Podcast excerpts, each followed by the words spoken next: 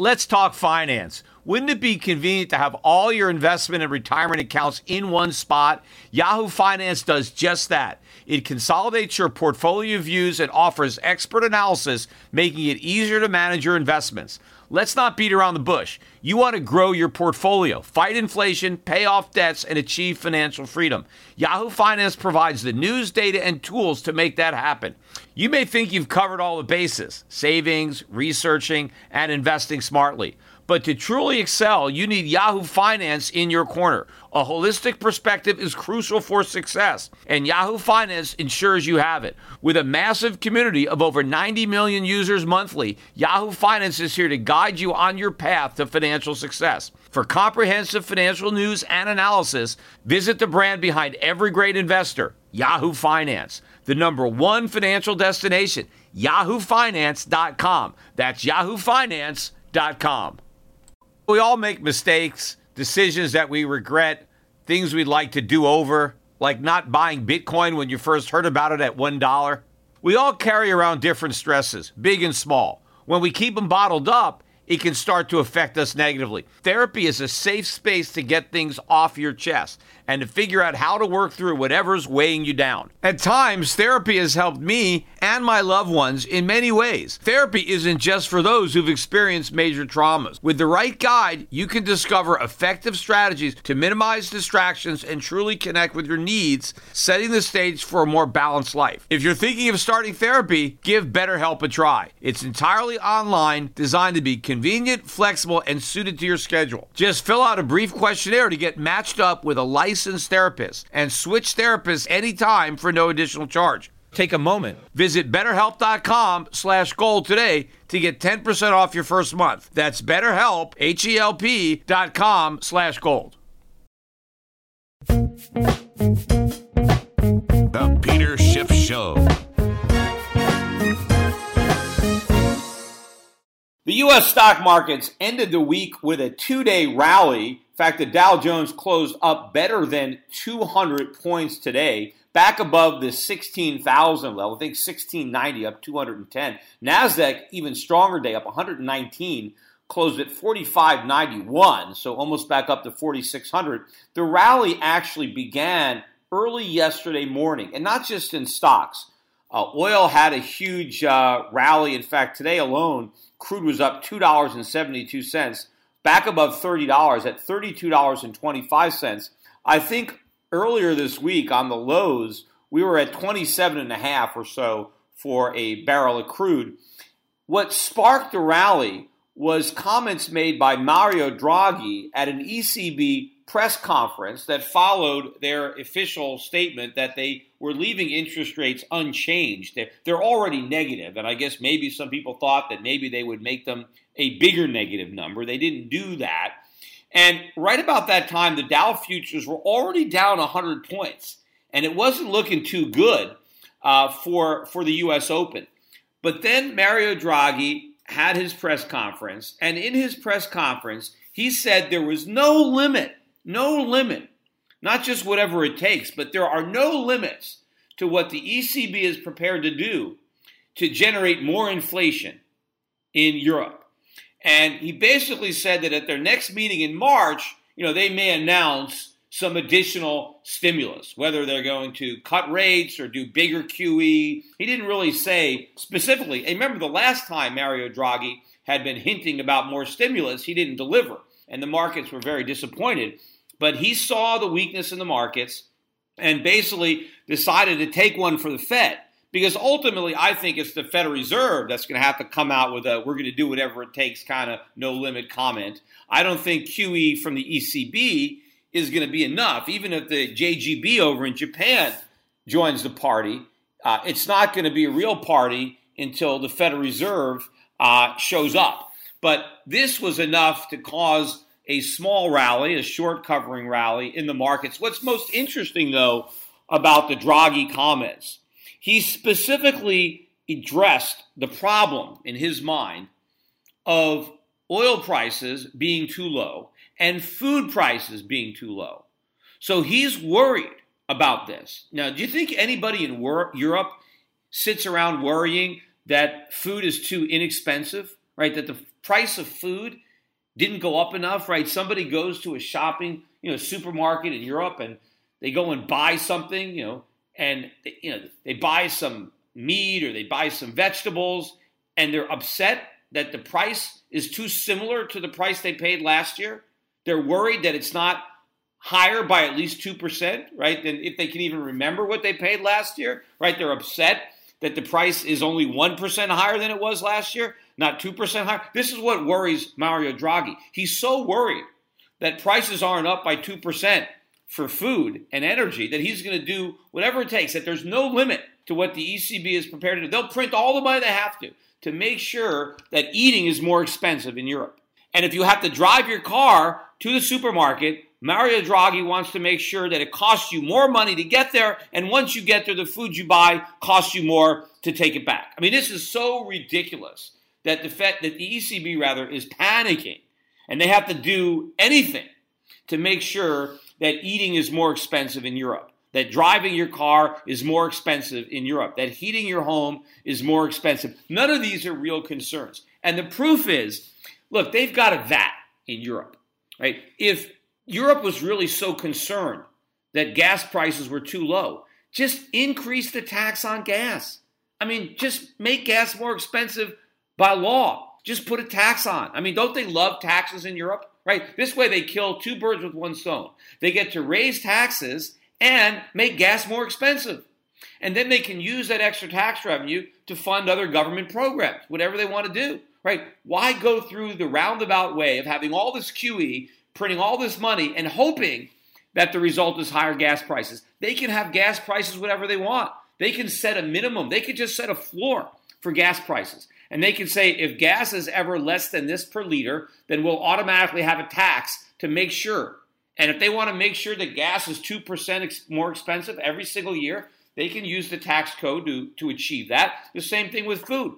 They can say that the price of bread has to go up 2% every year. And if it only goes up 1% one year, we'll throw a 1% tax on there. I mean, it's very simple. Right? Because if this was really a problem, there is an easy government solution for it. But the truth is, it's not a problem. Everybody knows it's not a problem.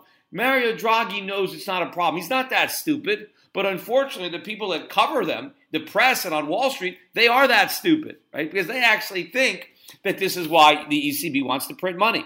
The fact that inflation is too low is not the reason. They want to create inflation to prop up the markets. They want to prop up the stock markets. They're collapsing. Those are the prices that they're worried about being too low stock prices. It's not gas prices or food prices, it's stock prices. Also, of course, yes, they do want more inflation to make wages lower in Europe to overcome all the ridiculous uh, laws that they have that make uh, wages artificially high, minimum wage being one of them. So, yes, they do want inflation to erode away wages to make it easier for employers to hire people based on these foolish laws. And yes, European governments have a lot of debt, and so they want to create inflation to wipe out that debt. But the one motivating factor is not to make food more expensive or gas more expensive. Obviously, lower food prices and lower gas prices help the European economy. They are net importers, right, of, of oil and it helps consumers in Europe. It puts more money in their pocket. It doesn't take money out of their pocket. The money you don't spend at the gas station, the money you don't spend at the supermarket, you have that extra money to spend someplace else. It is a win. But of course, the ECB, they don't want to admit, Draghi doesn't want to admit the real reason. And of course, it's no coincidence. The stock markets are selling off, the European bourses are getting clobbered, right? And, and Mario Draghi comes out and says, We're going to have more stimulus, we're going to print more money. And then we get a big rally in the stock market. And all the markets, not just the European markets, the Asian markets, the Japanese market went way up. The, the Hong Kong market went way up. All the markets are soaring. The US market, every market is going up because the ECB is going to print more money, which again only goes to show you that is the only reason these markets have been rallying. It's not about the fundamentals, it's about the central banks. But without the Fed, it's not going to work. The Fed is a central bank that's going to have to capitulate and acknowledge that more stimulus is coming. Now, the only thing people are talking about with respect to the Fed is that the Fed is going to be slower in its future rate hikes, right? So everybody still assumes the Fed is going to be tightening. They're just going to be tightening more slowly than they were going to tighten before, right? But that's not enough because if the Fed is going to tighten more slowly, but Europe and maybe Japan are going to ease even more, then you still have this story of the US monetary policy by comparison to Europe and Japan being tighter or less loose and that's still going to cause some of these flows into the dollar, which is going to continue to create problems all around the world. And of course, the US stock market, we aren't going to get drunk on Europe's liquor, right? We need our own bartender uh, pouring the drinks, right? QE in Europe or Japan is not enough to prop up the US market. Is it enough to get a short covering rally? Sure, right? I mean, nothing goes down in a straight line. So we can have a rally in a bear market based on cheap money coming out of the ECB, although it may not even happen. How do we even know that Draghi is going to deliver on his promise? In fact, one of the reasons that he promised more QE, or you know, theoretically, was because oil prices were too low. Well, what if the price of oil keeps rising over the next month too? Because because of what Draghi says, what if oil gets back above forty dollars a barrel? It's thirty two. Maybe then they have to call off the extra easing because now he's not worried that gas prices are too low in Europe. Maybe maybe you know they've gone back to an acceptable level. But the Fed is going to have to come in. In fact, Mario Draghi went out of his way to praise Janet Yellen. I, I forget the exact uh, words that he used, but he said that the Fed was correct to raise interest rates in December, that it was a wise decision. And he said that they pulled off the increase like magnificently or masterfully. I can't remember the the adjective. It was it was it was high praise. It was like I mean it was like he was like saluting like this was just some spectacular feat that they had accomplished. I mean, how hard is it? You know, raise rates. I mean, big deal but he was lauding them with praise. And he said that, you know, it was appropriate because the U.S. economy is improving, and with all the growth in the U.S. economy, it was certainly the correct thing to raise rates. Ironically, the U.S. economy is doing better than Europe. At least in Europe, the numbers are getting better. In America, they're getting they're going worse. We don't have an improving economy. I mean, maybe Mario Draghi hasn't bothered to look at any of the numbers either, but we have a recession we have a deteriorating economy. And I think ultimately, by the time we get all the numbers and all the final revisions, and who knows when all those are going to come, uh, it will turn out that that the first rate hike that we got in what 9 10 11 years whatever it was the first time the fed changed interest rates in 7 years because all the all the moves before that were cuts right it's been a long time since they actually raised rates and it's going to turn out that the first time they did it uh, they did it when the US economy was already in a recession you look at the jobless claims numbers that came out on Thursday. These are weekly numbers, so we get them every week. And last week it was higher than expected. They reported 284,000. It was a big jump. It was much more than people thought. Uh, they were expecting a decline this week. Uh, it was supposed to come down to 275,000. Instead, it went up again to 293,000. Now, they did downwardly revise by 1,000 last month to 283. But that 283 was still a lot more than uh, what they had originally expected. And now we got 293 versus 275 expectation. That's a big difference. This is the highest number of first time unemployment claims, uh, I think, since uh, July, June or July of last year. And, you know, this is for the week ending January 16th. So this has been going up, up, up the last several weeks. In fact, the four week moving average is now at 285,000. Last week, the four week moving average was 278,000.5, 278.5. So it's moving up. That trend is there. This does not bode well for the January jobs number, uh, which we're you know not going to get for for a bit. So this number is being ignored. And yes, the weekly claims are still low by historic standards, but they're rising. And they may no longer be low in a few more months if this trend continues.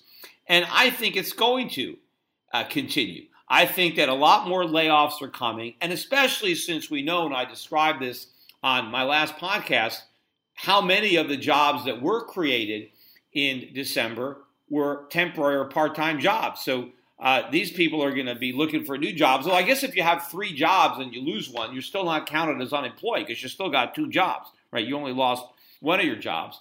Uh, but we're not going to have all these part-time jobs created again in in January, and we obviously got people being laid off. So these numbers are going to start to turn down.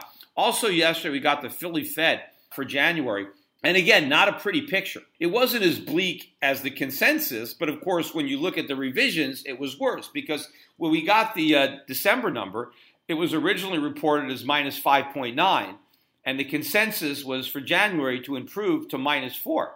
Well, we did improve to minus 3.5, but it was from a downwardly revised minus 10.2 in the prior month. And again, they'll probably revise this 3.5 to some lower number uh, next month. But overall, it's another very weak report. We keep getting weak report, uh, one weak report after another. I mean, the uh, Chicago Fed number, Chicago Fed national activity came out today. And again, not quite as weak as expected, but they downwardly revised last month from minus 0.3 to minus 0.36. And this month, we only got minus 0.22. But, you know, the moving average went up because the three month moving average last month was only was minus 0.19 and now it's minus 0.24 so the trend is still down and again who knows what this minus 0.22 you know may be revised to next month i mean i tend to notice that whatever number they originally give you when it comes time to the revisions they always revise the previous number down i mean once in a while they revise it the other way but the majority of the time whatever negative news you get a month later you find out that it was actually worse than they originally told you. So we continue to get more bad economic news. I mean, the only supposed good news was the big jump that we had in existing home sales. We're up 14.7%. But it's only because last month they were down 10.5%. And the reason we had these huge swings, apparently, is the government came up with some new rules making it a lot more complicated to close on a mortgage. And so as a result, and they just, you know, they just implemented last month, and so it delayed a lot of these closings. And so things that should have happened in November didn't happen until December. And so that's all that happened is these these uh, home sales got shifted uh, from November into December. So we'll obviously see a big drop in January. And of course, I expect a lot of these numbers to start to drop in January because that's going to take into account the psychological effect of the big drop in the stock markets that began this year. I mean, it started at the end of last year, but it really, the, the sell off really accelerated uh, in January. And of course, we're also going to get the after Christmas holiday season, season layoffs. And again, not only do I think that companies are going to lay off some of the temporary workers that they hired during the holiday season, but because the holiday season was so bad, not only are they going to lay off the temporary people that they brought on just for the holidays, they're going to lay off a lot of people who they thought were permanent who were there all year long, but now they're going to get rid of them too because it was such a bad year. Because most of these retailers, almost all their profits come from Black Friday to New Year's. I mean, that's why they call it Black Friday because they, the store is operating in red for the entire year, and they make all their profits from Thanksgiving to New Year's. And if they, you know, if that was a bust, uh, you know, there's a lot of people that are going to be losing their jobs. By the way, we did get the leading economic indicators today for December, and just came out a little bit worse than expected at minus 0.1. They were expecting minus 0.1. We got minus 0.2. Uh, and they did upwardly revise uh, November from plus 0.4 to plus 0.5. But minus 0.2, that's the weakest the LEI has been, or it ties the lowest.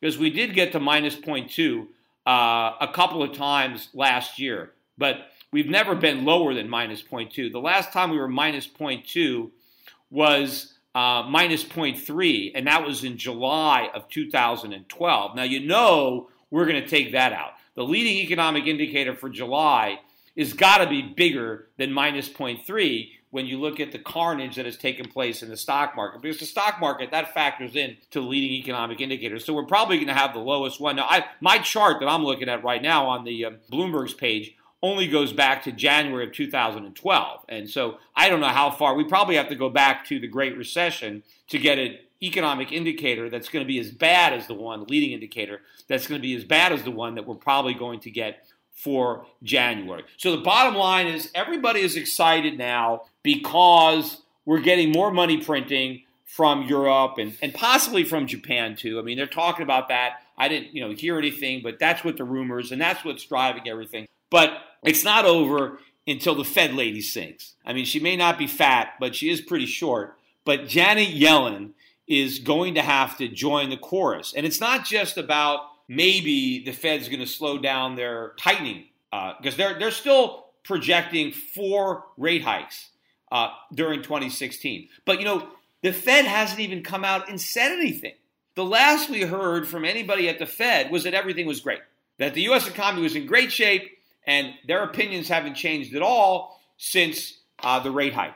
But for some reason, Mario Draghi felt compelled to take one for the team. Right? Okay, yes, we're gonna we're gonna spare no expense. We're gonna do whatever it takes. There's no limit to what we're gonna do. But we haven't heard anything. I mean, I guess the Fed again, they have this credibility problem. I said they were to have this problem if they raised rates. They can't come out and say, we're to ease too. They just tightened. So the Fed is to try, I believe, for as long as possible to delay having to admit that they're going to cut rates or do QE4. So they're going to let uh, the Bank of Japan or they're going to let the ECB throw themselves on these hand grenades or whatever you want to call it. They're going to let them do the heavy lifting or the, the, the, the printing or the, the, the jawboning to try to save face for the Fed. The fact that Mario Draghi went out of his way to compliment Janet Yellen on how smart she was for her rate hike, reassuring everybody that these guys are omnipotent and do no wrong, right? Nobody wants to admit that a central banker made a mistake right? Because maybe if you question one, you'll question them all. They want to create this aura of, you know, infallibility, that these guys know everything. They're almost like monetary gods. And so they all have each other's back. So they're, you know, but this is not going to work. And this rally will fade. And Janet Yellen is going to be forced, the Fed is going to be forced to say something because the economic data is going to keep on getting worse, right? This snowball is already rolling down this hill. And there is no way to stop it. I mean, even if Janet Yellen says something, it's not going to stop it. Now, if if she does come out and say yes, we're you know we're gonna, we're going to pause in our rate hikes, we're going to reassess, or you know we're data dependent, something, it will slow down the decline. It may even stop it for a while, but I think it will start the decline in the dollar. I think that is going to be enough to reverse the dollar.